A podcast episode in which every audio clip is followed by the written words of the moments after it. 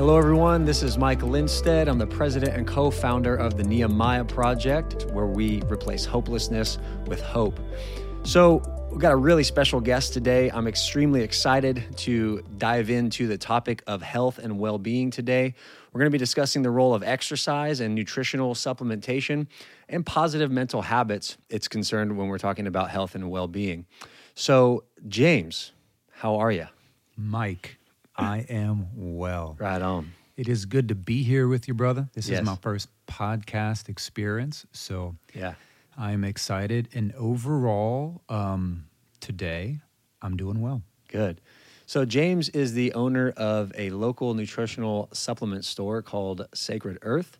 Um, I'm a huge fan of James's shop. Um, everything that they're about, um, I just am a huge uh, approver of, and I frequent his store all the time.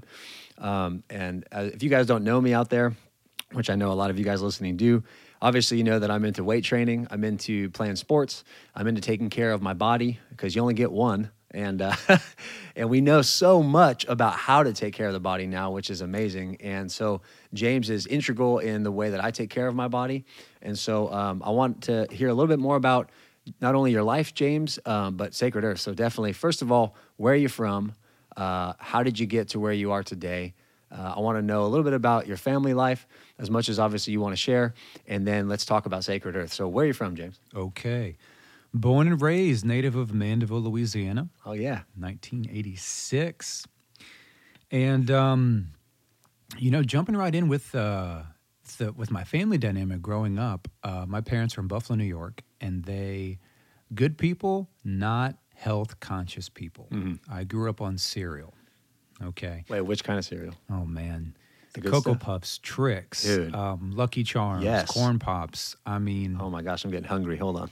you you name it. That's what I was digesting on a daily basis, three or four times a day. Nice. So, wanted to put that out there. Yeah. Right. I, I guess it would be fair to say that was really the beginning of my health journey. Mm-hmm. Right. And so, uh, flash forward, it was around 2012. Uh, I was dating a gal. She was working at Whole Foods at the time, Mm-hmm. and uh, she introduced me to this concept, and it's called making smoothies. Wow. And I thought, wow, I don't know what this is. It's foreign. What do I do? She's like, well, let me loan you this blender. and she would receive samples galore from the reps at that time. So I had more things that I knew what to do with. And there I was every morning. I was I was a mad alchemist in the kitchen making these smoothies. They tasted unbelievably gross, Yeah. but I drank them down, and that was really the beginning of focusing on health um, on a physical level. Yeah. And so I really began there. And it snowballed, right? So then, flash forward once again, I met my wife in 2016, and I met her trying to sell her some granola bars that I had some superfood organic granola bars that I was making at the time. And um, she didn't bring in the bars Uh-huh. to her location, but yeah. I guess that wasn't the point at that time. Yeah. So we met. we kind of fell for each other fairly quickly. Awesome. Uh, she ended up taking over the bars. And then flash forward once again from 2016 to 2019, January 5th, I opened up Sacred Earth Health Food Store, Wellness Boutique here in Mandeville. And I made that decision because I was, um, have been in the industry, I guess, going on nine or 10 years now. The majority of it I actually spent in sales. So I started out as, Okay. a, demo, as a demo specialist working for two dozen companies, um, specializing in product education and setting Mm-hmm. up little booths and tables at various grocery stores, primarily Whole Foods. Okay. And educating, handing out samples, doing the thing. And then I got picked up by one brokerage, and then got picked up by another brokerage. But the second brokerage was a fairly large one, one of the biggest ones in the country, Brad Okay. Meyer and Associates out of uh, Fort Worth, Texas. And we represented some of the biggest lines in the industry. And so that was in um, early 2016. What are Um, some? Can you say some of those lines just oh, so people sure. can kind of get a context of So- where you're coming from? Natural Factors, Uh-huh. uh, Terry Naturally EuroPharma, Oh, yeah. Enzymedica, to name a few, um, Barlean's as well. Great. uh, innovative CBD, um, some of the big dogs. And just for you guys listening out there, we are going to talk all about CBD. So if you're interested in learning more about it, keep listening. Awesome. So, uh, spent a lot of time traveling. Uh, took care of most of the health food stores uh, that were working with our lines, which was most of them in Louisiana Mississippi. Okay. So a lot of time on the road, a lot of time flying around to trade shows and events and national sales meetings and so on and so forth. And I absorbed a lot of information. It was a lot of product training and it was a lot of sales training and uh, it was a lot of fun. Dot dot dot. But coming into 2019, I started to wear down, and I was living off coffee, coffee, right? And we'll talk more about coffee, Yeah. for sure. Can't skip that beat. Yeah. And it was the it was the sales life, and it was interesting because operating in the health food industry, you would think, uh, being in the industry, you would have a notch above, you know, um, what a typical uh, salesman or woman, what their lifestyle would look like. I'm here to tell you, nope. Yeah. You've fallen all the habits and it's the same stuff. And so I very much did.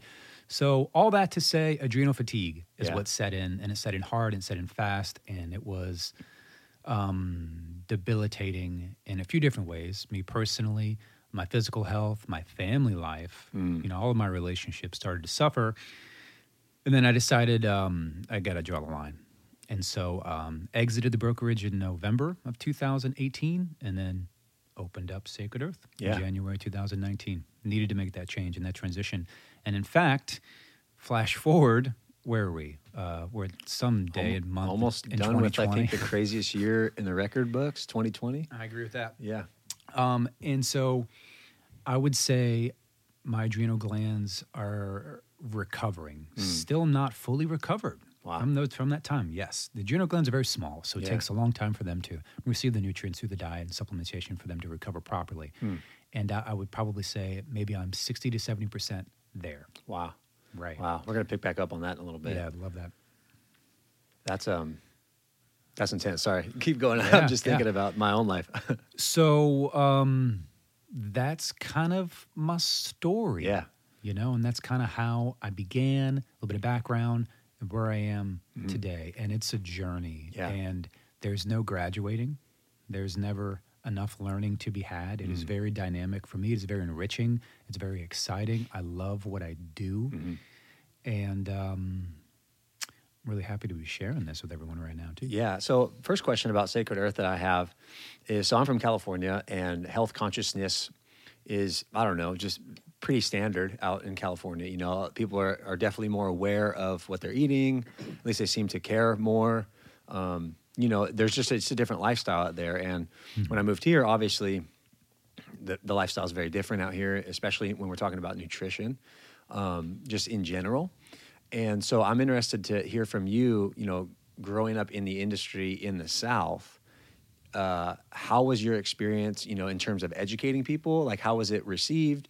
Um, was it was it some? Did you ever find that there was any sort of cultural barriers? You know, when it comes to because people, food is very culturally oriented. You know, Yes. so I want to hear: was there any sort of cultural barriers? Is it is nutrition um, an interesting topic in your experience for other people to hear about? Um, just harp on harp on some of those sort of cultural aspects of of what you've done.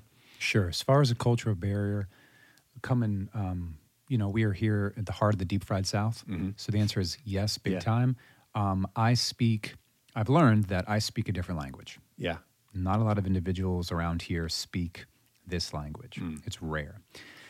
And when I say this language, what do I mean? It's it's it's the understanding of a general or perhaps enhanced understanding of how the body operates and how to give it what it needs to thrive.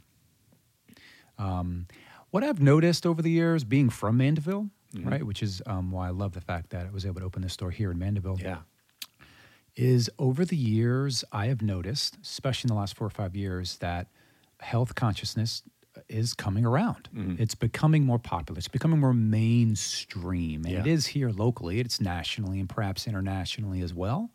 In fact, you- that it certainly is, not Mm-hmm. perhaps. And so that's a very good thing. People are becoming curious, right? So because it's trendy, right? A lot of folks are wanting to see what it's all about right.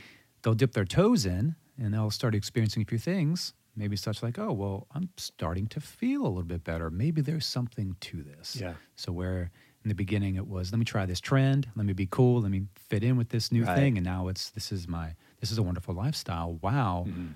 um, I feel better, Yeah. right? Yeah. Which is wonderful, huge, so fun to watch. Yeah. so fun to watch people really experience that. and so, uh, all that said, um, well, let me say this too. What I've noticed as well is people generally around here as well are pretty open minded, Hmm. pretty for the most part. Yeah. You know, I got some folks come in and and you know make jokes about this and that. I mean, I'm literally right next to a po' boy shop. Yeah. as you know. Yeah. that place is an institution. Yeah. the amount of foot traffic they get. It's in interesting seeing the body wild. types walking out of that store versus the body types walking out of your store. I experience um, some dissonance, some cognitive dissonance, For and sure. some borderline depression for Yeah. a while after Mm. getting into that shop, watching, you know, um, a lot of these people literally struggle to get up to the curb yeah. and then take a break at the uh, at the post, Yeah. rest there for a minute, and then make their way in the door. and it's sad like you know It's we're not we're not making a knock on them it's like No. dude uh, so just quick side note you know we're tripping on the coronavirus and, and the death count and all that but dude heart disease kills over 500000 people Mm-hmm. in our country a year that's more than the coronavirus has killed this year Mm-hmm. and i'm not downing either one of those but the fact remains is that look without the coronavirus, we have a serious problem on our hands, and it's our health. It's our own bodies that we we're not taking care of at large. And I've noticed that in California, everywhere I've gone, I've noticed it. Even in England, except when I was in England, because my family lives in England, I did notice that the obesity there was a different type mm-hmm. than the obesity here. Like what people people considered obese over there would be considered quote unquote healthy over here. I mean, so America is definitely bigger in, in that regard. Um, and, and I know that you see it on a daily basis and you, you deal with it on a daily basis uh, from your shop, you know? And, and so it- it's just, it, it boggles the mind because of the amount of information that's out there concerning health and well-being. And now we're going to talk about how to decipher some of the, the charlatans versus, you know, compared to what's the, what the truth is. But the amount of information that, that's out there, the only explanation that I can seem to f- have in my own mind for, for why people aren't getting healthier quicker is just might be information overload uh, or lack of motivation, you know. But what are, what are some of the experiences that you've had, you know, with with those people that you're, you're speaking a different language to? You know, like what are some of their reactions to whatever you seem to be talking to them about? Do you come up against um, I don't know, uh, a, a pushback almost in a sense, you know, like people get uncomfortable. I don't want to change what I'm doing. I like what I'm doing, you know? Where I think that is a practical expectation, um, no, that is actually not what I'm experiencing for the most part, which is surprising and That's lovely and all of the things. Most people who come in come in through the door and start asking questions are are genuinely curious and wanting to make a change, or at least considering making a change. And so, uh, I guess where I come in uh, to the equation is I, I kind of bring my excitement comes through, right? So I, I tend to, I guess I would say, and I've been told, enchant a mm-hmm. lot of customers with my excitement and with my knowledge. Yes. I guess I have the ability to be very practical and to really simplify things as mm-hmm. well. So a lot of my patrons in the community really seem to enjoy that because mm-hmm. the last thing we want to do in life is overcomplicate things. And that's and and back to something you said earlier, it reminded me of a term called analysis paralysis. Mm-hmm. So to speak to that, because being more health conscious is so trendy right now, you have companies and writers and bloggers coming out of the wazoo, Right. fresh to the industry, fresh to the conversation. All of a mm-hmm. sudden, they know it all, and they're going to tell you what they're going to tell you. Mm-hmm. And so, Dr. Google comes into play here, right? And so, and so it gets overwhelming very fast. Analysis paralysis is absolute reality, and so um, I think it's refreshing, right, for a lot of folks who come into the store. And and when I say store, health food store. So the health food industry, right?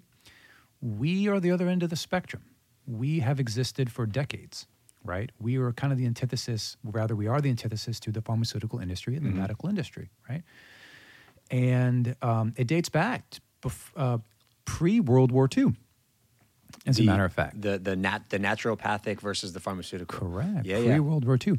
It was very unfortunate. World War II, the ramifications of World War II, we're still suffering today. A lot of people who aren't into history don't realize that. But it was a consequence of World War II that we started introducing um, a lot of chemicals into the food supply. It was happening before that, but after World War II, it became very streamlined. And that was really the beginning, uh, uh, marked a, a major beginning of, of the industry taking a step forward in the sense of we have to preserve natural living and a natural lifestyle like our ancestors did. We have to do this. And so, uh, 50s and 60s is you know when health food stores started really popping up and started to become noticeable. Or before it was all you had, and then that started changing. And then the 60s, 70s, and 80s, and obviously to today. And so, with all that said, um, I'm very passionate um, about being a part of the health food store culture. That's awesome, man.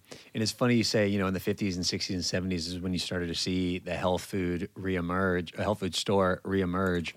And kind of one of, you know, the ignorant sort of comments that I've heard people make, and whether or not they're, you know, trying to be, um, I don't know, negative is another story. But they, they say when you're talking about health food stores, oh, like that, like is that like a hippie store or like you know what it is like? there's all kinds of words, you know, crunchy or I've heard all sorts of uh, silly things, you know. and Right.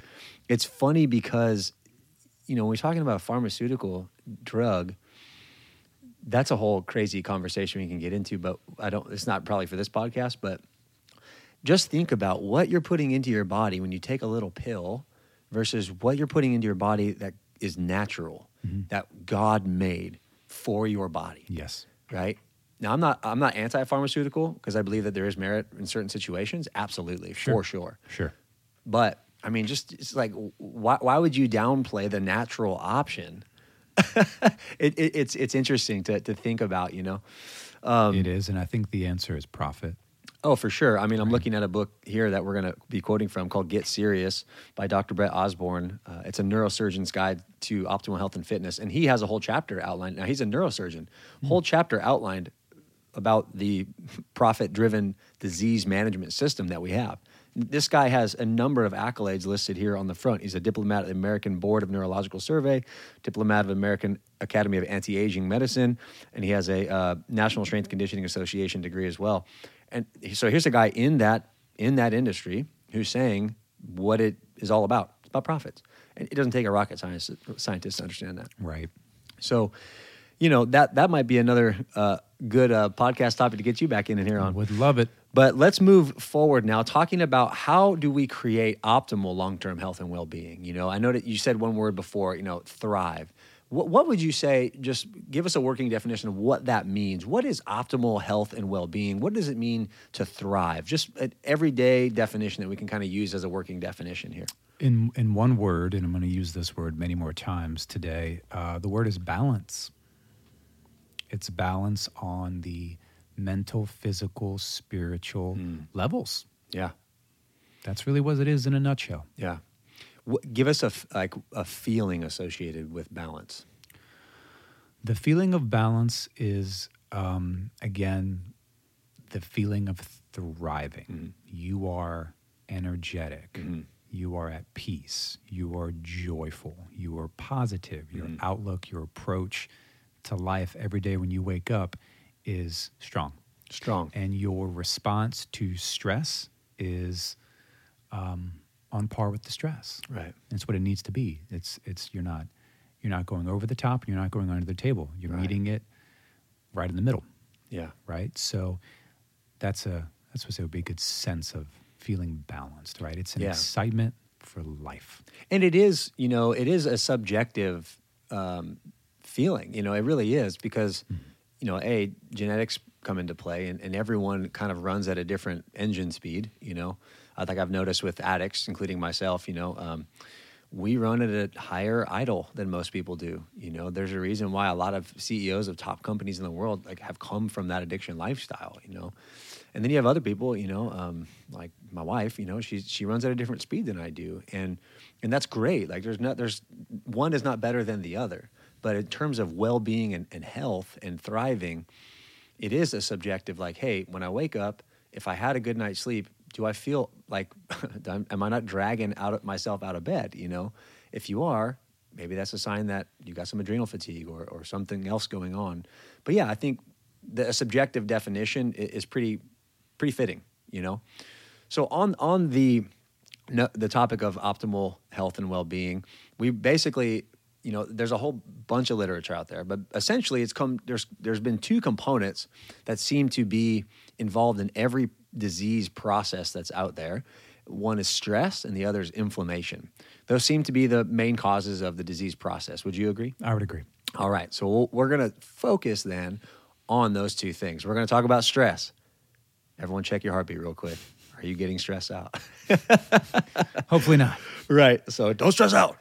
So on the topic of stress, especially when it comes to adrenal fatigue and cortisol, okay? I want you to speak from your own experience with that adrenal fatigue. You mentioned a high consumption of caffeine coming primarily from coffee. What were you feeling like towards the end when you started to realize that your adrenals were fatigued? What was the what was the feeling when you woke up in the morning? The feeling was a mixture of exhaustion, irritability, and sadness. Sadness. Mm-hmm. Huh. That has to do with the, the dopamines and the big time serotonins. Yeah. Correct. So I'm, I'm just going to be reading here from a book here just to sort of guide the discussion. This says when stress is long lasting or chronic, it can affect virtually all of the body's systems. The initial response is the quote fight or flight response, right? Which activates the sympathetic nervous system and causes the adrenal glands to secrete adrenaline and cortisol, which are both stress hormones. This fight or flight response is the body's response to a perceived threat or danger and is designed for short term use. It is important that cortisol returns back to normal after this initial response. However, when stress continues for a long period of time, we can get stuck in this sympathetic nervous system state, otherwise known as the resistance phase of stress. High cortisol correlates to digestive problems, weight gain, fatigue, inflammation, and poor sleep along with being at the core of many other chronic health conditions like depression. And just reading that list there, three of the things you had mentioned are in that list. Right. So my question first is is we need to define it says if stress continues for a long period of time, somewhat vague. What in, in your understanding, how can we define how long is too long? Mm-hmm. So nature nurture clause, everyone is so different. Mm-hmm. Genetics, mm-hmm. hereditary conditions it's really very subjective, person to person. Okay. Right. For me, um, I come I come from a family line, uh, strong lots on both sides, strong genes on both sides, mm-hmm. um, and so with that said, looking back in my memory banks for a second here, mm-hmm. I started pushing myself too hard in 2016, and then it was about mid 2018. Um, mm-hmm that I realized where I was at and that something needed to change. So yeah. about two two years, two and a half years. And as I'm thinking about cortisol, you know, I have a family member that's got some cortisol issues, and that family member's um, consequently gained a lot of weight, mm-hmm. and they're taking care of it now. But one of the things that contributed to that was that person was working night shifts and then sometimes working day shifts, and they would week to week be changing. And I remember even when I was uh, in, re- in a recovery program at the Dream Center in Los Angeles, uh, the first job that I had in that program was night security. And so I was up all night and was sleeping maybe four or five hours a night or a day. and I remember like those feelings of fatigue and depression and, and, you know, it was somewhat expected. So my mindset was, I was able to kind of level out a little bit. It's like, okay, this is temporary, right? But in, in my family member's case, it wasn't necessarily temporary, right? Mm-hmm. And so that person you know the way that I understand what's going on with them is their cortisol is just it's like stuck and it's just continually firing. And the reason why I bring all that up is I want to talk a little bit about circadian rhythms. And I know that they're highly individualized. And for those of you who don't know what circadian rhythms are, it's essentially your your own body's 24 hour cycle uh, in terms of wake and sleep, right? And so I've basically category, cat, I, can, I can put people into one of three categories. You got the early birds like me who naturally wake up at 5, 5.30 in the morning uh, and start to get tired, ready for sleep about 7, 8. I'm out by 9 p.m. Then you got the 9 to 5ers, I call them. Um, usually get up around 8 in the morning and go to bed around 10 or 11 at night. And then you got your night owls. And so I'm sorry if you're a night owl out there, society doesn't serve you well. Uh, night owls get up maybe 10, 11 in the morning if they're lucky and go to bed at maybe 1, 2 in the, in the morning. So those are the basic categories. I, I know there's lots of individual variability there, but that's the basic categories for the circadian rhythms.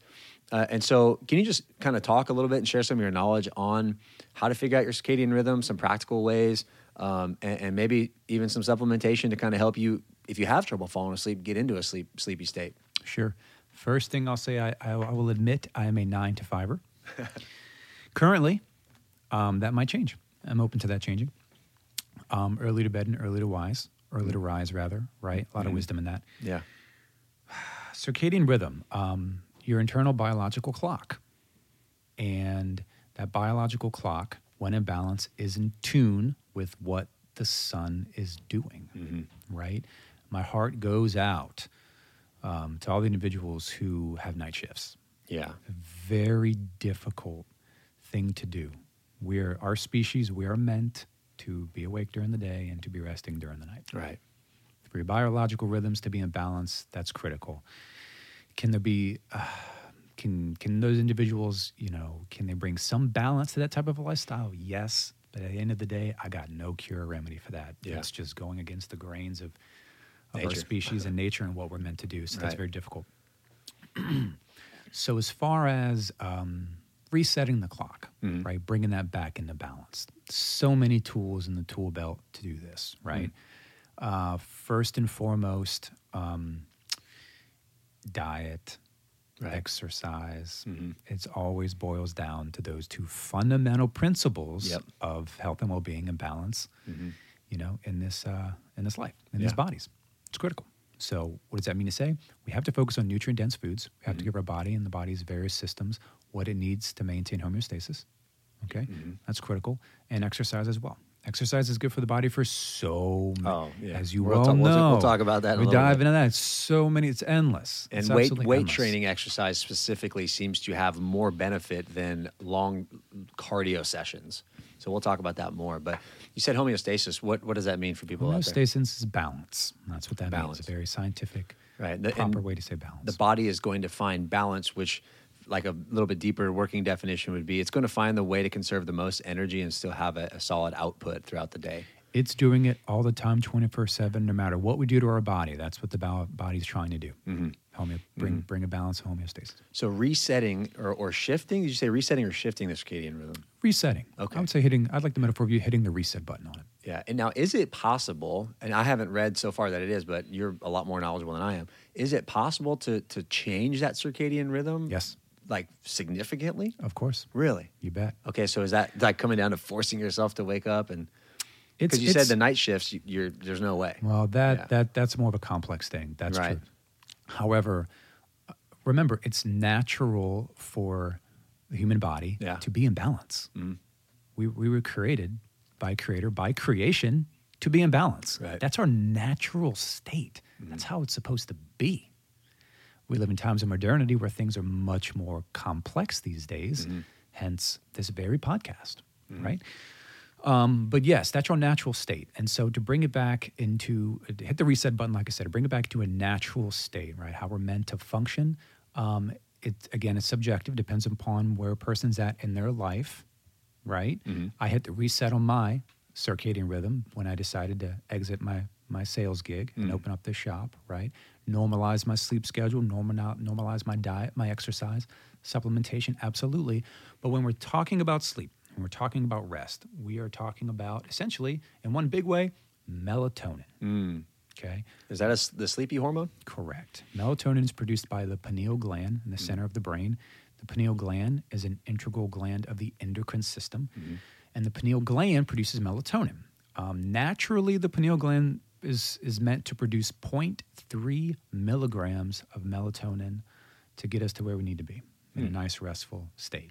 I say 0.3, and I say it that way because how many individuals have you run across who are taking one milligram, five milligrams, right. I was just 10 thinking that milligrams? It is impairing the function of the pineal, pineal gland right. and it's creating going to create some long-term issues and um, insult to injury, most of the melatonin uh, people are taking, 90% of the marketplace is synthetic based. Mm. It's not plant based melatonin. So that's also going to create more issues as well. So had to get that in there. That part How do they? How do they? Um, I'm interested to hear how they get that supplement into a digestible form because your body produces it, right? So how do you know anything about the processing require that that goes on to get melatonin into a digestible form? synthetically? Yeah, or how like you said, plant based. Like where does that come from? Plant based. So um, I'm a big fan of one particular natural based melatonin product I have in my shop. It's called Herbatonin by Symphony Health Natural, and it's derived from brown rice. Huh. So I believe they ferment the brown rice um, to an optimal level, and then they extract the melatonin from the brown rice. And I wouldn't be surprised if they also perhaps attached enzymes to it. I have to double check that. Enzymes, Mm-hmm. of sense. course, will break, will help the body break things down. The organs Right. secrete enzymes to break things down. Um, but but yeah, fermentation. A, a lot of Yeah. more natural Mm-hmm. uh, uh, supplements and and or rather minerals and vitamins are pulled out through the fermentation process. it's a hi- it's a higher quality extraction method. yes. Yeah, I was doing some research on um, some some pre workout supplements a, a while back, and I found that there's basically two ways to extract uh, amino acids. Right, uh, the cheaper, more um, widely used way is the one. It's gross, dude. So they use uh, chemicals. I don't know which ones they use, um, but to extract from everything from human hair to animal bones, uh, anything that's got amino acids in it, then they'll run them through their chemical process and extract it. So when you're taking your BC double A's guys in the gym and you don't know how they got that into that powdered form, just know that it could be coming from human hair. Not that that's necessarily gross or anything, but I mean, it grosses me out.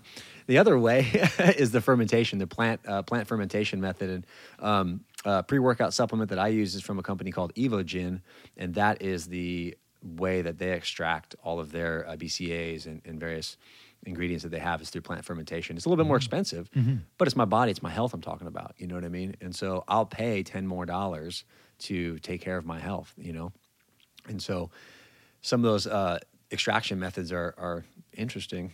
I encourage you guys out there listening to uh, just look up the extraction methods of your favorite protein powder. Just do that and see what you can find on that. It'll be an interesting search. Oh yeah, oh yeah, it might it might change your mind.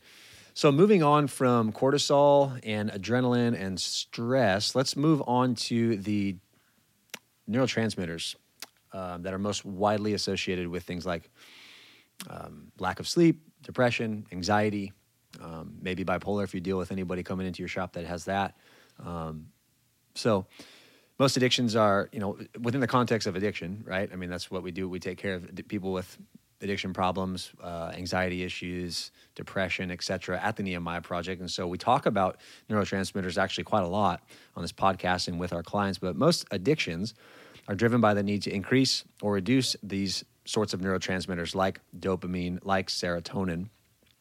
Um, and so the issue, as far as addiction is concerned, is I'll use myself for example. When I would take um, ecstasy, for an example, that would put me into a state where my serotonin was being dumped at an abnormal, unnatural rate, and that's why you. That's why I call it ecstasy. Is you feel amazing, and and some of the things that that I noticed when I was on that was that I, I had no social anxiety. Like I could talk to complete strangers, and if they were on it, they would totally, and we would have like the best conversations, or so we thought. You know, like it was very interesting to to notice that your social anxiety would just drop when serotonin was flooding the brain. But the problem is it's unnatural. So the next day you would be like a, a zombie. Like you would have no happiness, no just nothing. You'd just be completely useless, for lack of a better way of describing it. And so the issue with addiction is, is we use, you know, people that struggle with it as they use substances to sort of try to find balance. That's why they call it self-medicating. But often, obviously, it's not in balance and it's way too high, right? And we we grow accustomed to that that high that we get, and we build a tolerance to it. So we got to take more and more and more, and then we try to get off the drug or, or the substance, and boom, it's it's all the way back down, right? So, what are some ways uh, through supplementation that we can affect those neurotransmitter imbalances and kind of get back to homeostasis? Let's talk about anxiety first. If you're struggling with anxiety, dump some information on us. Sure. So, anxiety is a, a tough one. And sometimes anxiety uh, can be hereditary, that can get passed on through the genes.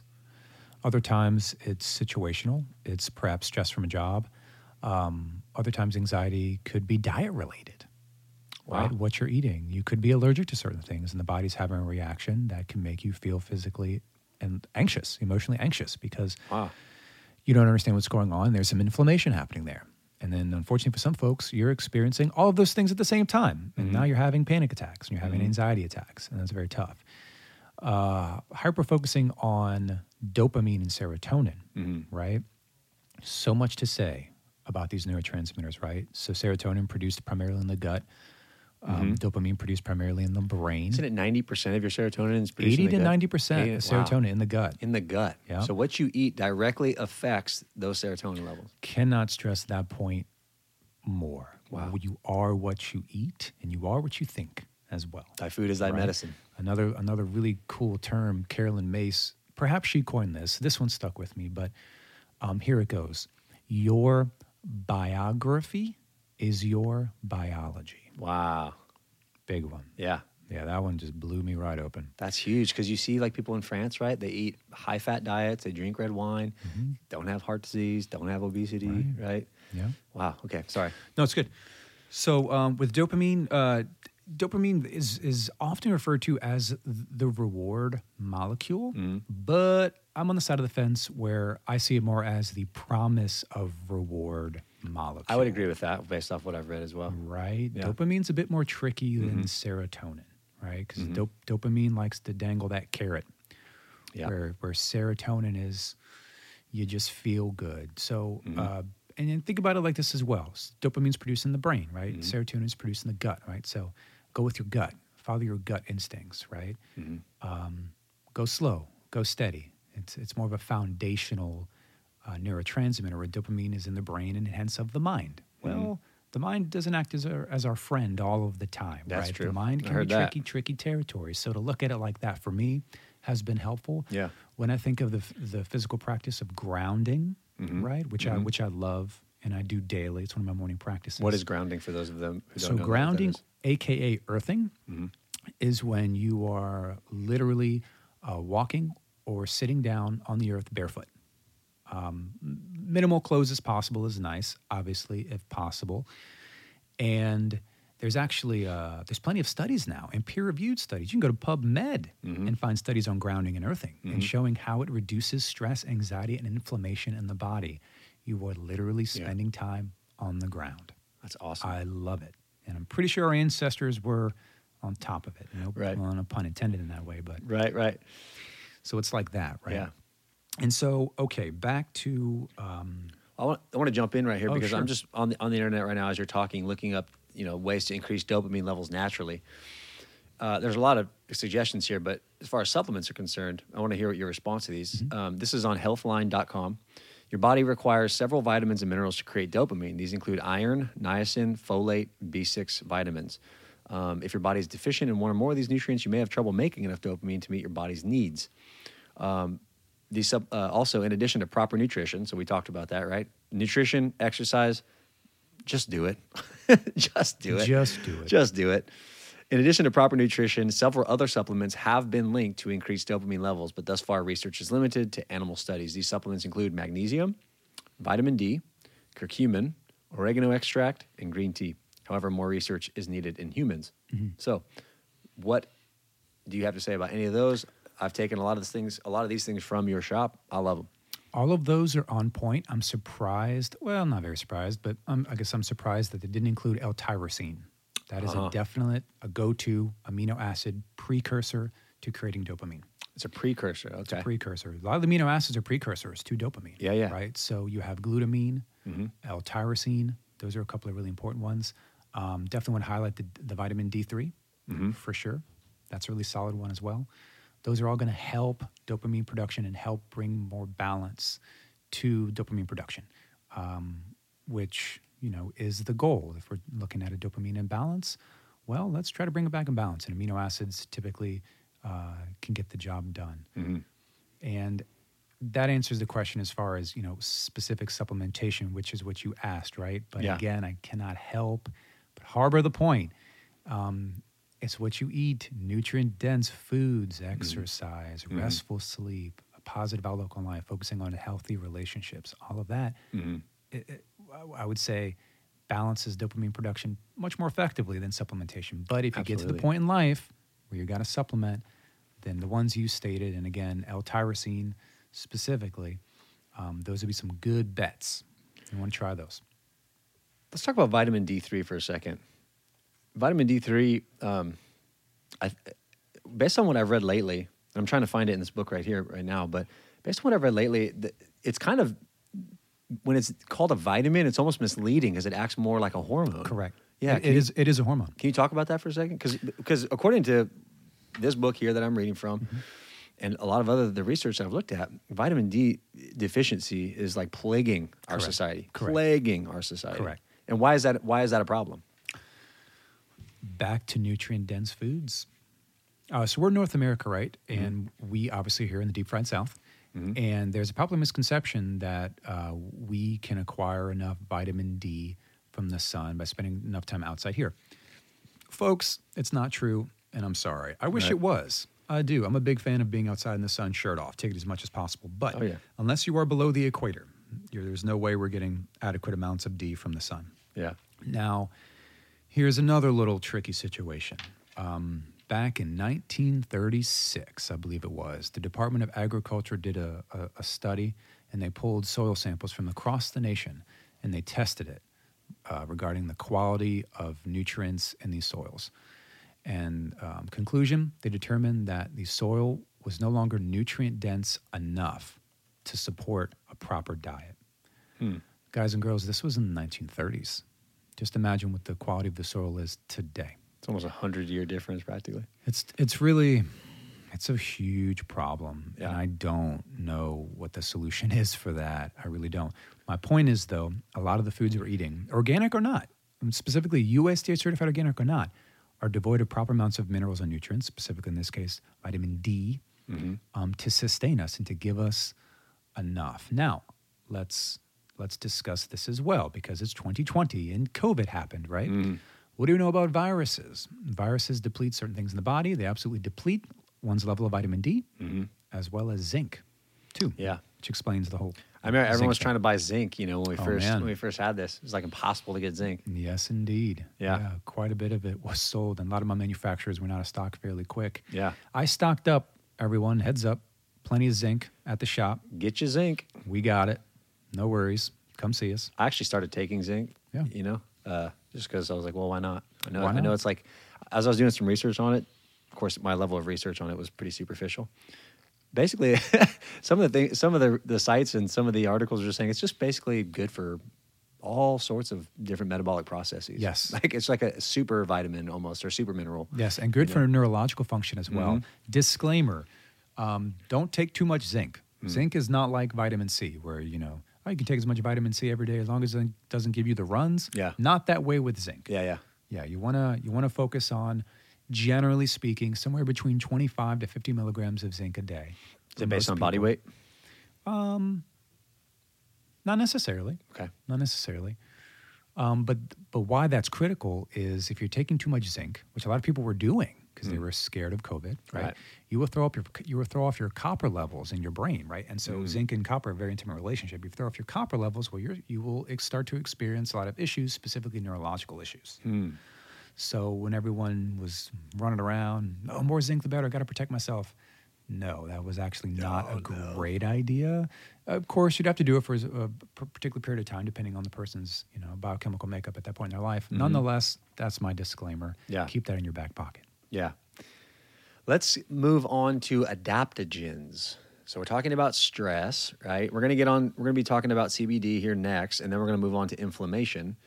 Um, but I want to talk about adaptogens. Um, first, let's define them. What are they? Some examples, um, and then how can we like? Can they play a role in managing addiction? You know, because that's what I'm super interested in, especially with the Nehemiah project, is natural alternatives to drug use for all. All the people that come in, eventually, I'd love to have some sort of I don't know, recommendation or or list of, of different nutrients they should consider, and then obviously work with a health professional to figure out which ones are right for them. But let's talk about adaptogens. What are they? What do they do? What are some examples of them? And how could they possibly play a role in managing cravings and addiction? I love this topic. this is a fun one. So, first thing I'm going to say, take it for what it's worth adaptogenic herbs are magical. Uh, science really, truly can explain in perfect, with perfection how they operate in the body. But adaptogenic herbs, okay, adaptogen, to adapt, to adapt to stress. Adaptogenic herbs help the body cope with stress, help the body manage stress. That's what they do. Adaptogenic herbs are, are they're fascinating in so many regards, but a lot of adaptogenic herbs in nature, in their environment, these herbs grow in very harsh conditions where a lot of other plants are not able to grow. They do. So they have a very Yeah. strong immune system. Yeah. They're tough and they're rugged. So there's that, right? Um, there's roughly, they said, last time I researched it, I think roughly between 24 and 30 adaptogenic herbs on the planet. That's it. Huh. 24 to 30, maybe more at this point. Maybe they're discovering more, Yeah. But that's it. And so when I say magic, and, and I'll throw in the word rare and unique as well, all Mm-hmm. of those things, for sure. A lot of older traditions and cultures um, treated adapt- adaptogenic herbs as sacred plants. Yeah. Because they were well aware of, of the medicine, the medicinal qualities that they offer. Mm-hmm. Again, hashtag love this conversation, big fan. so, some of the more popular adaptogenic herbs, a lot of you guys and girls have probably heard about by now, are going to be herbs like uh, ginseng, Yeah. Ashwagandha, Mm-hmm. maca, holy basil, cordyceps, some very more popular. Oh, yeah. Cordyceps are awesome for athletes, man. They Help with that ATP production. Of course. That was phenomenal when I took those. They're wonderful. Yeah. Again, so much to say, but if I was going to focus on one, I, w- I would like to focus on maca. okay. So maca is an adaptogenic root herb. It's actually in the radish family. It grows naturally down in Peru. The Peruvians have been using this as medicine for a long, long time. Yeah. Okay. And when we're talking about addiction, we're talking about dopamine and serotonin. Maca is amazing because it helps rebalance hormones naturally. So the body's messengers that travel through hormones travel through the blood, neurotransmitters travel through the nervous system, um, hormones travel through the blood. Uh, maca does its magic to help recalibrate one's hormones, hmm. which in effect will help recalibrate the neurotransmitters. All these systems work together. Yeah. There's a synergy here, right? Mm-hmm. And so maca, uh, great for that reason, rebalancing hormones. What's that, what, what is that going to do? Well, if you're getting back to homeostasis, it's going to raise your energy levels. It's going to mm-hmm. help uh, bring more balance to stress. Mm-hmm. You're going to feel more calmer in your body, less anxiety too. It'll help with your sleep, pretty much every aspect of your life because stress is a killer of all things mm-hmm. good. Stress, in one way, is the enemy. Yeah. Right? In a way. Um, in another way, you know, when we're talking about injuries, well, then stress is necessary and inflammation is necessary to help us heal from injuries. And I'm sure we'll get into that in a little bit. Mm-hmm. But psychological, emotional stress, and that's what we're mm. talking about. And adaptogenic herbs is where it's at. And maca, specifically, in my humble opinion, is really where it's at. It's a premier adaptogenic herb. Nice. Okay, I I can't go any farther without asking you about mushrooms. Not Yeah. psilocybin, Sure. but medicinal mushrooms. Yes. Because I'm obviously, as you well know, James, I'm a huge fan of using uh, host defense products. Mm-hmm. Um, I use nootropic host defense products. I use the cordyceps. Can we just just harp on mushrooms for a little bit? Of course. Why they're effective? Some maybe some of the research that um, has that you showed me that uh, was coming. I think it was from Japanese cultures that you showed me that that little book that you showed me at your Mm-hmm. store. Some of the research about some of your favorite ones, and, and Mm-hmm. just sort of educate our audience because it, it's it's got a negative connotation. Whenever I say mushrooms, people immediately think of tripping on acid or something like that. And this is nothing like that. So Yeah. just disclaimer: it has nothing to do with tripping on acid or tripping on. It, it has also nothing. It has also nothing to do with oyster mushrooms as a culinary, Right. whatever here in the deep fried south. Because Right. I face that at the shop quite a bit as Wow. well, which is is always funny. Uh, most medicinal mushrooms are and act as adaptogens. So, Okay. oh boy, lion's mane, Yeah. reishi, cordyceps, agarikon. The list goes on, Mm-hmm. Yeah, yeah. right? Uh, mushrooms are absolutely fascinating. Um, one thing I learned about mushrooms long ago is genetically speaking, we actually have more in common with mushrooms than we do with plants. Mhm. And so the idea here is that we can actually uh, digest and metabolize mushrooms easier than plants. So Hmm. they so they absorb much faster and more efficiently than do plants. Hmm. We have more in common with mushrooms. I mean, it, that that to me is wow, what a relationship Yeah. that's naturally there. How did that relationship get cultivated? Mhm. Who knows? Yeah. But uh, back to Host Defense for a minute. So, Host Defense is the premier medicinal mushroom company out of Washington State, headed by the Paul Stamets, right? Paul Stamets, the leading myco um, biologist in the Western Hemisphere. Yeah, the federal government asked asked him how he stopped a prevented bee colony collapse, and he fed them mushrooms instead of cheap carbohydrate sugar substitute. That's what he did. what a novel concept. Strengthen their immune system, right? Colony collapse disorder Mhm. is a big problem right now. We're losing bee populations Mhm. day in and day out, and uh, it's actually a scary thing when you dig sure. when you dig down deep into that. And Paul Stamets is doing amazing work Yeah. to try to bring balance to that particular problem, right? Yeah. So, back to um, oh, a little bit of mushroom history. Uh, Yeah. In traditional Chinese medicine, Mhm. which goes back five to seven thousand years, Yeah. they've been using these medicinal adaptogenic mushrooms the entire time Yeah. for various things.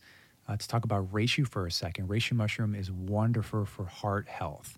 Uh-huh. It's a general health tonic, and it, and it was once named the elixir of the gods. Mhm. And in fact, at one point China, it was only reserved for royalty. Wow. So if you were more of a peasantry status and they caught you with a reishi, you could be punishable by death. No way. These were divine sacred herbs in Yeah, their yeah. mind, reserved for, you know, who they thought was Right. royalty at that point. But there's all that. Yeah. Anywho, um, a personal story. There were two gals, uh, health food store when I was a sales rep, and both of these gals, young gals actually, both were experiencing um, heart palpitations. Hmm. Um, and I, I believe it was related to the stress and anxiety they were experiencing. And so I put them on reishi mushroom. Put them on, I think it was somewhere between three to six capsules a day. So that'd be roughly three to six grams a day. And within two weeks, both of these gals, heart palpitations gone. Wow. Didn't follow up thereafter to see if they kept on it or all that. You know, again, that'd be on par with their stress and anxiety. But just to give you an example of Mhm. how powerful these mushrooms can be. Yeah. Another fun story um, on uh, cordyceps, Mhm. right? I think it was in the 92 or 94 Olympics. The Ch- uh, Chinese track team came out and started dominating, Hmm. right, the field, right? And so at that point, the judges in other countries became very upset because they realized, okay, China's not strong on track and field. Right. They get they're, yet here they are placing first. What is going on? We need to drug test them immediately. Right. So they did. Did they find any drugs, pharmaceutical drugs, or off the black market drugs? Nope. Mm-mm. All they found in their blood was copious amounts of cordyceps. Wow. Yeah. It's pretty cool. I was helping with that uh, energy production there. That's exactly right. Oxygenating the, the blood. I want to talk about lion's mane mushrooms um, because I think there's a lot of benefit when it comes to uh, addiction, anxiety, depression Yeah. with supplementing with lion's mane. Um, again, from healthline.com, I'm looking at it right here. Some of the benefits that they list um, could protect against dementia, um, helps relieve mild symptoms of depression and anxiety, may speed up recovery from nervous system injuries, protects against ulcers in the digestive tract, reduces heart disease risk, helps manage diabetes, helps fight cancers, various cancers, reduces inflammation and oxidative stress, which is definitely what we're about we're going to be talking about in a little bit. But one side note is that this lion's mane mushroom looks like a brain and it helps the brain. Reishi looks sort of like a heart, it has the, the heart colors and it helps the heart. Interesting side note. What do you have to say about what I've just said concerning lion's mane's mushrooms and um, their health benefits? Well, first I'll say I'm glad you said the side note because I was going to say that Yeah. side note because that's a fascinating point. Yeah, in and of walnuts like they help the brain. They look like a brain. It's Mhm. interesting. It's it's it's can be so simple. yeah. It can be so simple sometimes. Mhm. Anywho, big fan of lion's mane. So lion's mane is neuroprotective. Mhm. Lion's mane helps neurogenesis Mhm. in the brain and neuroplasticity. Right. That's something we talk about a lot in this podcast, neuroplasticity. Lion's mane is a great go-to for that. Lion's mane is going to help overall with memory, cognition, Mhm. focus, sharpness, all mental acuity, and just Mhm. in a nutshell. And so, um, cool thing is you can take quite a bit of lion's mane. Hmm. Um, you can take quite a bit of mushrooms in general. So I want to talk about that for a second. Um, with with love to host defense, uh, their serving sizes are pretty low. Um, for example, a lot of times they'll serving size is two capsules, which is one gram. Mm-hmm. If we're talking about addiction, if we're talking about some serious dopamine imbalances in the brain, Mm-hmm. you can take three, four, five, six, upwards of eight grams Ah. of lion's mane a day, no problem. Remember, we have a very unique and awesome relationship with mushrooms. We Yeah. digest and assimilate them very well. And through host defense, there is no toxicity in these mushrooms, folks. So don't don't let your mind go there for one second. Yeah. Okay, and that's not the case. All these are grown in certifiable labs, again by the leading myc- mycologists in the Western Hemisphere. So Right. very safe. Um, but uh, yeah, when it comes to lion's mane, you can take quite a bit, and that will absolutely help bring uh, bring uh, more balance to the neurons and the networks and uh, everything. Basically, all the functioning of the brain. I'm looking again at healthline.com talking about side effects of lion's mane. No human studies have examined the side effects of lion's mane um, or its extract, but they appear to be very safe. No adverse effects have been seen in rats, uh, even at high doses like 2.3 grams per pound uh, of body weight per day for one month. Yeah. Um, and so, and, and all of this research here, everything you've just been saying, is basically corroborating that. So, yeah, mushrooms, uh, me personally, I take them every single day. Uh, I absolutely love the lion's mane mushroom. Uh, I do feel that nootropic effect. Um, And man, I jacked my brain up from using drugs and drinking alcohol for a lot of years. So, anything I can do to get it back up to par um, that's safe and natural, I'm down. Absolutely. I am down. Speaking of safe, natural, and being down, let's talk about CBD. I am a huge fan of CBD. Been using CBD for many years now. Um, I know that there is somewhat of a stigma surrounding CBD simply because it uh, has relation to the marijuana plant, but I can tell you CBD will not get you high, or else I would not be taking it. Um, it has tremendous benefits for me personally, just anecdotally, it helps my joint pain go away. Um, it definitely chills me out. Um, uh, I also play music, and when I take CBD and play guitar, it's a whole nother experience. I, I'm more creative. Um, and so I love using CBD. Helps with inflammation, uh, even topically. I'll take the uh, tinctures, put it right on uh, where I get my golfer's uh, or tennis elbow. Man, dude, like that gets so painful. I'll put that stuff on there, rub it in, doesn't hurt. Yeah. It's, it's not like the pain just goes away, but it certainly dampens the pain. So let's talk about what is the endocannabinoid. Did I say that right? You did. you, you nailed it. endocannabinoid whatever system. and then uh, let's talk a little bit about CBD. Okay. This is a fun topic. I've actually given uh, several lectures on this topic to different Right. organizations since I opened up the shop. I was invited to do so, and there's so much to say about the endocannabinoid system and CBD as a phyto as a phytocannabinoid. Let's do a deep dive only CBD podcast in the future. Wonderful. Cool. That done. Let's get the Cliff Notes version for this one. Sounds good. Let's do it. So um, the endocannabinoid system is a again, y'all. This is can be explained so many different ways. This is my explanation. It's a system of receptor sites in the body, and this particular system has more receptor sites than any other system in the body. Digestive system, nervous system, the endocannabinoid system has the most receptor sites spread out. That's pretty incredible.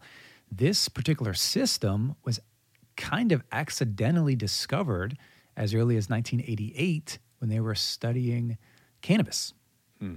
They were doing clinical trials and studies in, in laboratories internationally on cannabis, and they stumbled across these natural innate endocannabinoid receptor sites that receive the THC and CBD molecules. Hmm. So we have receptor sites, guys, naturally in our body to receive CBD. They're there. Wow. What are they doing there? How'd they get there? Right. They're there, right? Another fun factoid the endocannabinoid system they discovered is roughly 600 million years old. Wow. All mammals have one. Okay. And it is a system designed to maintain, back to one of my favorite words, homeostasis Yeah. balance in the body, right? And it regulates a lot of stuff, you guys. Um, I'm going to run through a few things uh, pain, appetite, inflammation, uh, mood, energy metabolism, muscle control, obviously your stress response. Mm-hmm. It helps regulate all of these things and so much more. Mm-hmm. It's a bit of a mysterious system. Again, they just discovered it in late 80s, early 90s. So mm-hmm. there's so much more that's going to come out about it.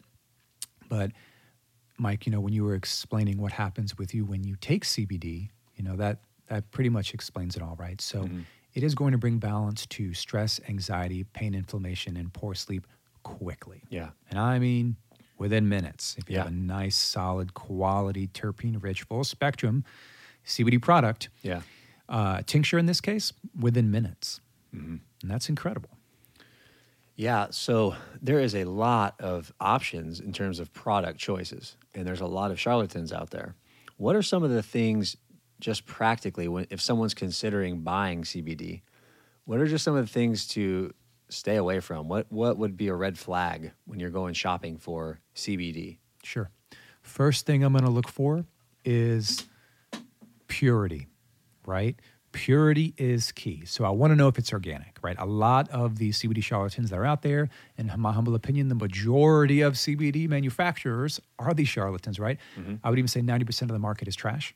Okay. And I've been working with CBD products since 2015. So mm-hmm. I got a little bit of weight in the game here.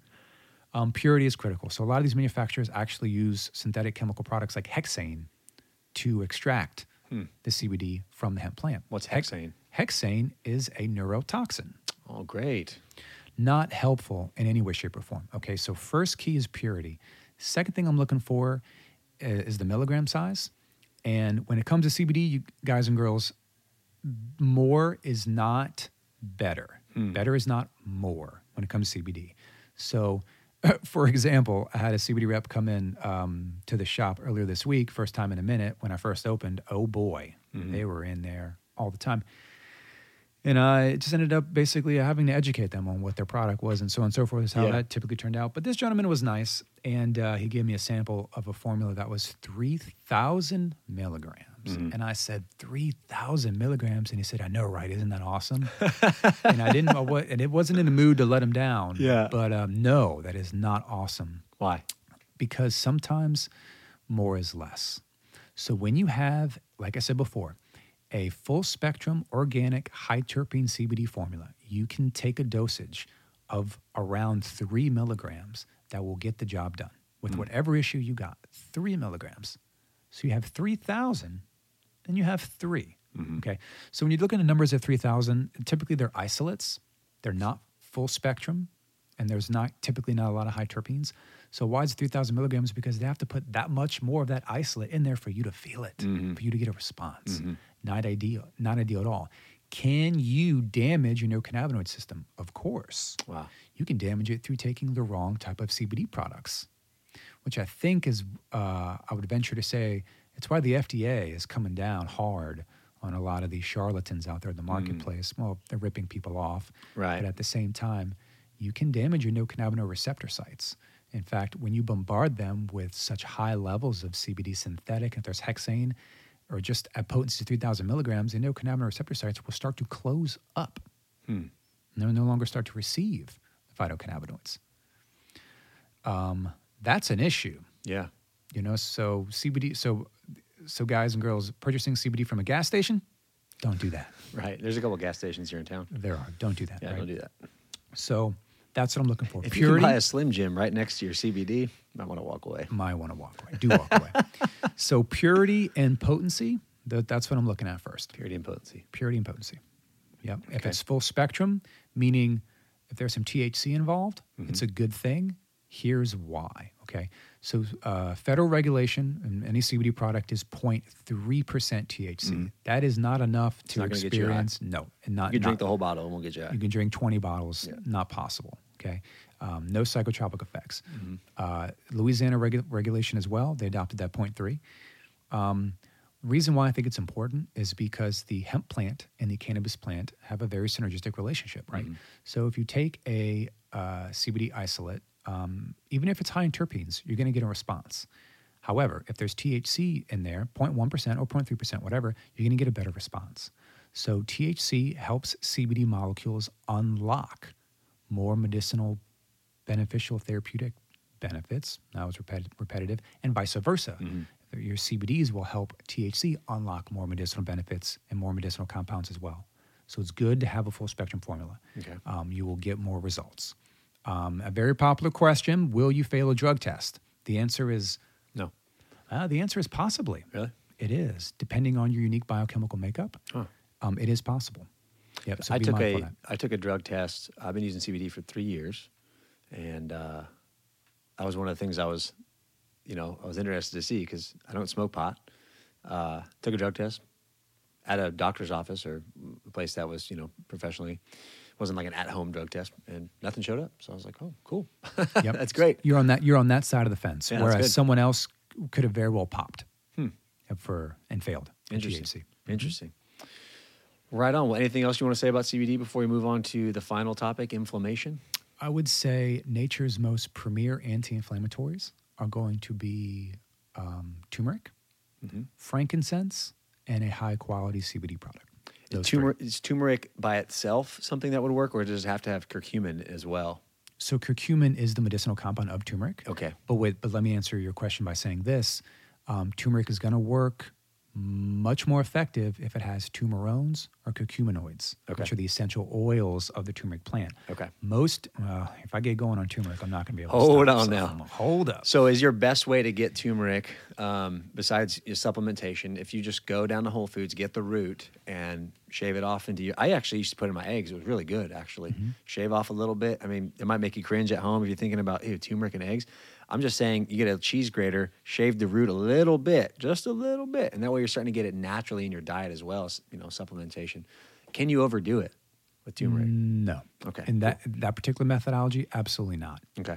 In fact, unfortunately, uh, doing it that way um, really is just going to be for flavor. You're not going to be able to Okay. absorb a lot of the medicinal benefits from the root itself. In fact, three to five percent of a turmeric root is the curcumin, the curcuminoids. Three to five percent. Okay. So you're not absorbing a lot of that at all. Much better to get turmeric in a supplement. Sure. And be mindful of the manufacturer and what they're up to. Yeah, absolutely. That's funny because it made me think of creatine. You know, um, people that have a problem taking supplements uh, within the within the strength training context. You know, uh, I always recommend a creatine monohydrate supplement, and they go, "Well, can't you just get it naturally from you know complete uh, proteins?" I say, "Yeah, you can get it from." You know, 16 ounces of tuna a day. right. so yeah, supplementation. There's a reason why it's out there. So moving on to inflammation. inflammation is associated with stress. They they go hand in hand, and, and as we already talked about before, stress and inflammation are two of the main causes of many or most disease processes. And so, managing stress and inflammation in a healthy way is only beneficial to establishing long term health and well being. I want to just read from Get Serious which is that book that I referenced earlier. It's by Dr. Brett Osborn. It's a neurosurgeon's guide to optimal health and fitness.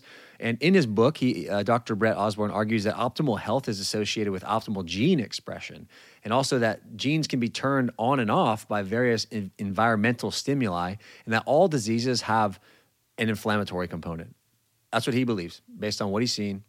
Every disease out there has an inflammatory component he believes that we should be preventing genetic mutations and protecting our genomes by limiting free radical production and reducing oxidative stress. And so I know I've just thrown a lot of like words out there that some people have never heard of. So first let's talk about well what the heck is a free radical? Okay? How do antioxidants play into that, right? Where's the balance there? How do they work, you know, how does one work against the other? Um, and what is their relationship to stress and inflammation. So, w- what's a free radical? Um, a free radical is basically a cell that has an inappropriate amount of electrons that is running around robbing other cells of their electrons, creating cellular damage. Free radicals is oxidation Okay. in the body, oxidation Yeah. of the cell. So think of rust on a car. Yeah. that's what's happening. That's exactly what the he says in his book here. It's like rust. Yeah, what he said was really well said. I haven't authored any books yet, but what he said is, is I think it's right on point. he Um, called rust aging. That's what he Aging, said. That's what sure. it is. It's aging. That's what it is. Um, in one way, the battle of, of, of life and death is, is a battle of oxidation Hmm. in the body. That's that's fascinating. Yeah, I'm just going to read again from this book here. He says uh, free radicals roam around in your body and essentially punch holes in cellular structures that they react with. Left unchecked, free radicals can do rust to the body's uh, inside through a process known as oxidation, just like you said, which they call aging. Although free radicals are produced naturally in the body from, ox- from oxidative processes, lifestyle factors can accelerate their production. Correct. I want to put this on the table, right? Yeah. And so, root causes of disease, um, inflammation, Mm-hmm. uh, for sure.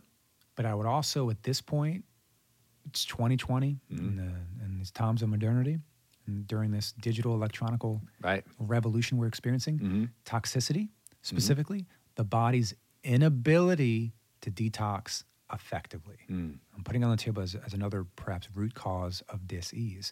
Because if the body doesn't have the wherewithal to get rid of those free radicals, mm-hmm. then they're going to continue to cause more and more damage. And that's interesting. So we're talking about the free radicals and, and how the body doesn't have the ability or, or can lose the ability in some sense to detoxify itself. But if we're focusing on eating nutrient dense foods, staying properly hydrated, getting adequate amounts of sleep, meaning between six to nine hours, depending on the individual, at the same time every day, and exercising, we can enhance the body's ability to detoxify itself and to stay healthy. You know, and even here, um, some of these toxic chemicals, you know, are referred to like pesticides, air pollution, smoking, etc. Those are. You, it's almost impossible to like not get pesticides on your food at this point. If you buy them from local grocery stores, it's going to be there. Um, and, and so we are fighting an uphill battle. You know, we have to educate ourselves. Like it's not even an option unless you just like want to live a life that's going to be suboptimal and disease ridden. You know, I would, uh, big time, I would argue that the earth has never been more toxic in its history. And we are here to experience that, interestingly enough, right? And it is a huge uphill battle daily. The Right. amount of the, the various levels of toxicity through our food, through the water, through the air, through electromagnetic frequencies coming from our phones, uh, laptops, cell, cellular phone towers. 5G network is coming online as well. That's expediting this process. It's never been more of a fight to uh, deal with, to appropriately deal with, and in this case, detox um, toxins.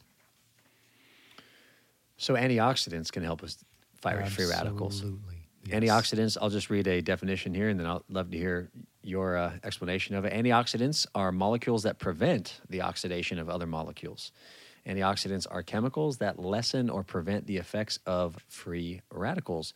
They do it by donating an electron to free radicals, thereby reducing their reactivity. Because remember, James said that free radicals essentially run around in your body, stealing electrons from other molecules. Uh, Dr. Brett Osborn calls that stealing process a punching holes in the cellular structures of other cell membranes, which is very graphic, but that's what's going on. And so um, that's how mutations occur. That's, how those genetic mutations can occur, and tumors can grow, and and all sorts of nasty stuff. So antioxidants, it seems, are are going to be fundamental in combating the the effects, the side effects of uh, free radicals. So, what are some practical ways that we can increase the amount of antioxidants in our body nutritionally, James? Supplementation wise, nutritional, etc. Sure. So there's the obvious, but I want to focus on uh, the core three that I mentioned previously uh, supplemental herbal anti inflammatories, back to turmeric, frankincense, and high quality CBD. All of those rich in antioxidant support, fighting free radicals, neutralizing cancer cells, right? That is what they do. Most, again, nature's premier anti inflammatories, anti inflammatory, antioxidant. How do you um, just talk about frankincense for a second? Because Yep. you talked about turmeric, CBD. Uh, what's the optimal amount of frankincense? How do you take it sublingually? You digest it, etc. Yes. So as an oil, Topical or sublingual? sublingual, Okay. sublingual. Uh, as That means oil, under the tongue. under the tongue. Um, a lot of them are in capsules and in gel caps these days as well, right? Uh, frankincense, otherwise known as boswellia, right? Um, that uh, well, if I'm thinking about my shop, um, and I only sell it in capsules. Mhm. Yeah, I don't sell it in, in as an oil for you to drink. Um, it's a resin, but I don't sell it in resins. So, with all that said, most commonly you're going to find it as a capsule. Um, one particular product that I'm extremely fond of, and this product is produced or rather manufactured by Terry Naturally EuroPharma, is called Curamin. It's uh, two parts turmeric and frankincense, and it is for relieving pain ouch pain. So I said ouch pain to say this. Uh, I heard this a few years ago and it really stuck. Two types of inflammation loud inflammation and silent inflammation. Loud inflammation, I just fractured my wrist. This hurts quite a bit. Yeah. Silent inflammation, for example, dementia. Hmm. There's no physical pain, but there's a lot of inflammation, in this case, in the brain, right? Neurologically speaking.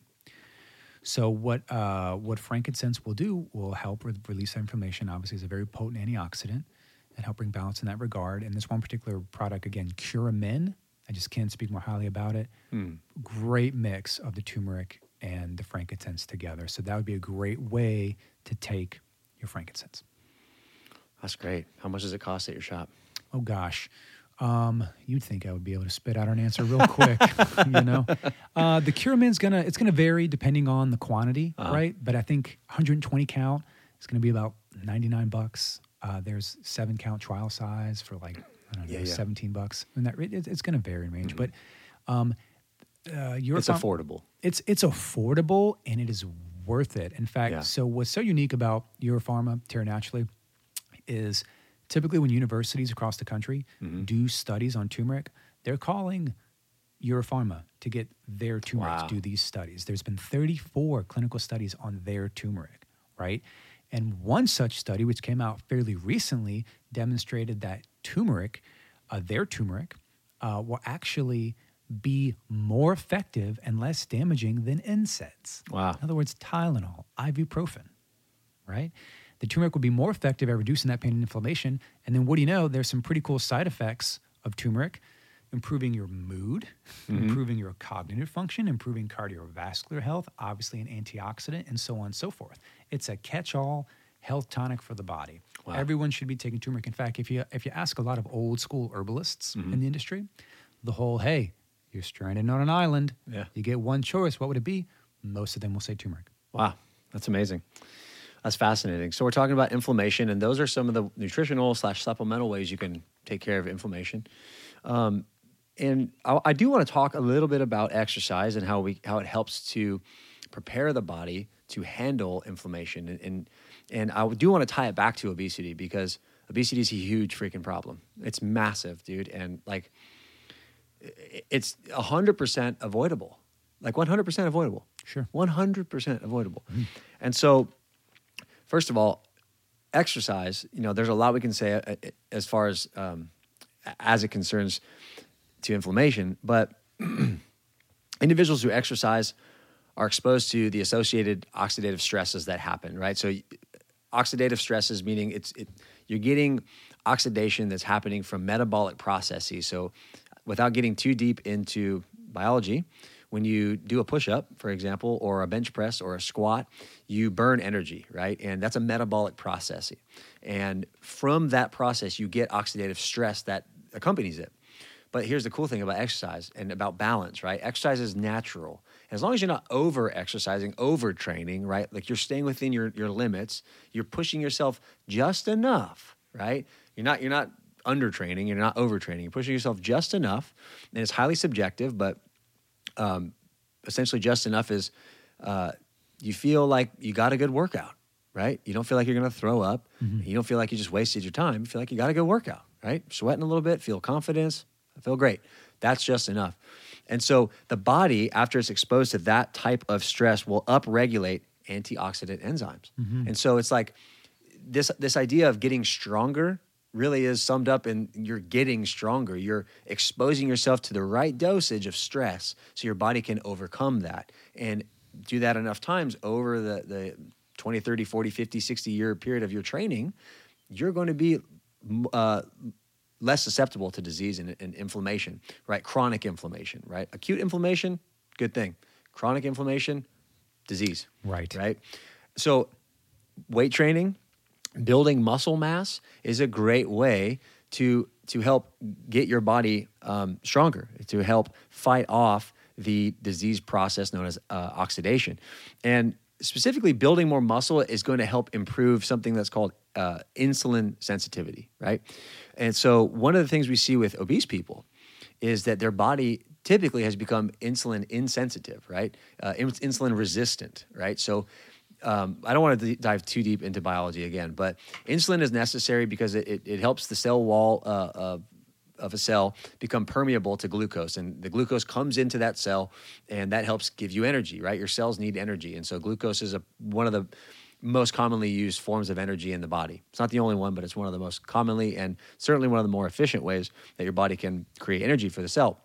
And so the stored form of glucose is called um, glycogen. And when you are training, you are your bodies are using that stored glycogen, right, for energy, right? And so The problem is, is with insulin insensitive individuals and obese individuals, is that their body, their cells are becoming resistant to insulin. So the glucose that's in their bloodstream cannot permeate the cell wall, can't be stored as glycogen, and, so it's floating around in the, in the bloodstream. And then it's getting stored as fat, right? Because the cells aren't going to use it. So it just gets stored as energy. Like yeah. You, if you if you are obese, that is excess energy that you need to utilize.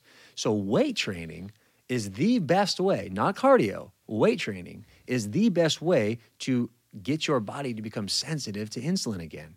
And so when we're talking about weight training, if you have some sort of um, mental picture of like a guy squatting 800 pounds, like, don't worry, that's not weight training. That's a highly specialized form of weight training that you're probably not going to get to. I'm definitely not going to get there, right? So, and I've been training for over 15 years.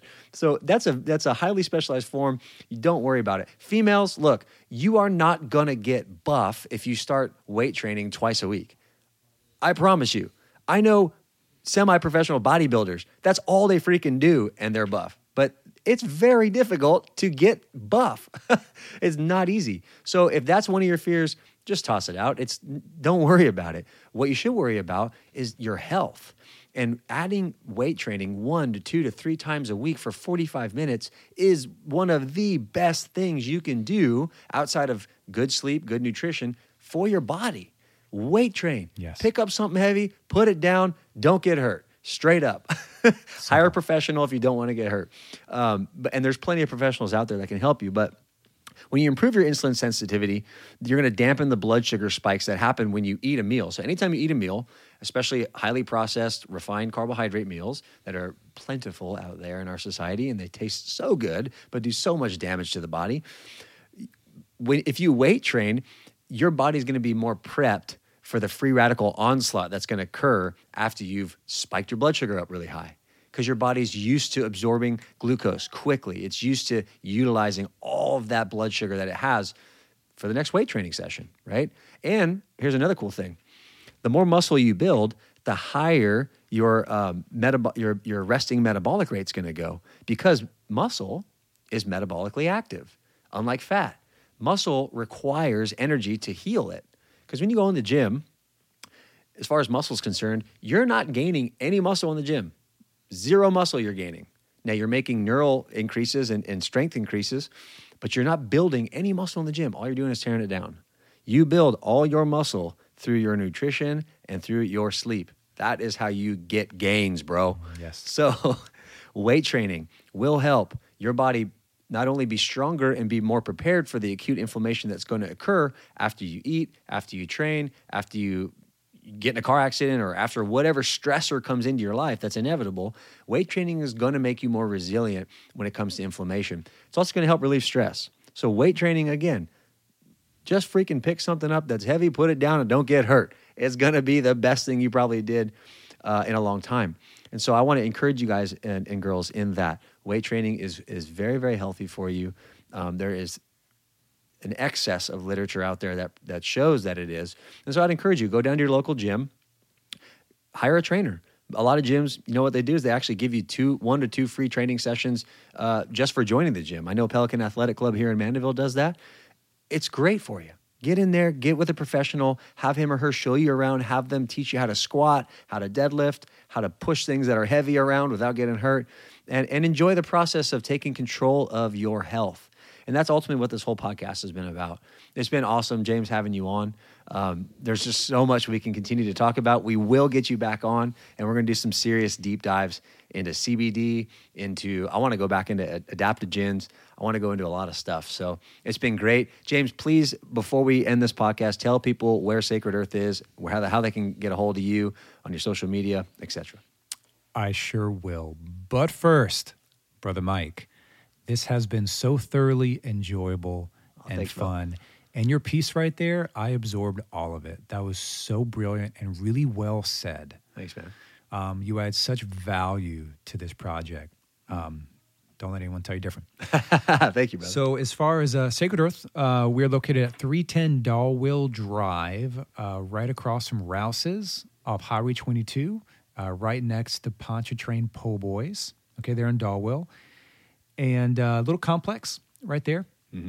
And uh, that's where we're at. Hours are Monday through Saturday, currently 10 to 6, closed on Sundays. That's our brief intermission. And I am there most of the time. Yeah. Uh, if you feel free to call ahead to make sure if you want to have come have a conversation with me, uh, just to make sure. Obviously, I'm there, and I also do supplement consulting. What does that mean? That means that uh, I analyze blood work, Nice. so we can really. If I got blood work, right, Mm-hmm. that's all the information that that's rather that's the most relevant information I can utilize to really see what's going on because the numbers don't lie. Mm-hmm. So if I can look and see what's going on up close and personal like that, I can much more effectively make proper recommendations how to get certain imbalances back in balance. I love it. Sacred Earth, across from the Rouses off Highway 22. Follow them on social media. Get in there. Take control of your health, guys. We'll talk to you soon. Bye. Cheers. Thanks for listening to the Nehemiah Project podcast. For more resources about addiction recovery, suicide prevention, and overcoming other life controlling issues, you can follow us on Facebook and Instagram and visit our website, tnproject.org. If you or someone you love is struggling, don't hesitate to reach out to us by calling 985 205 3022.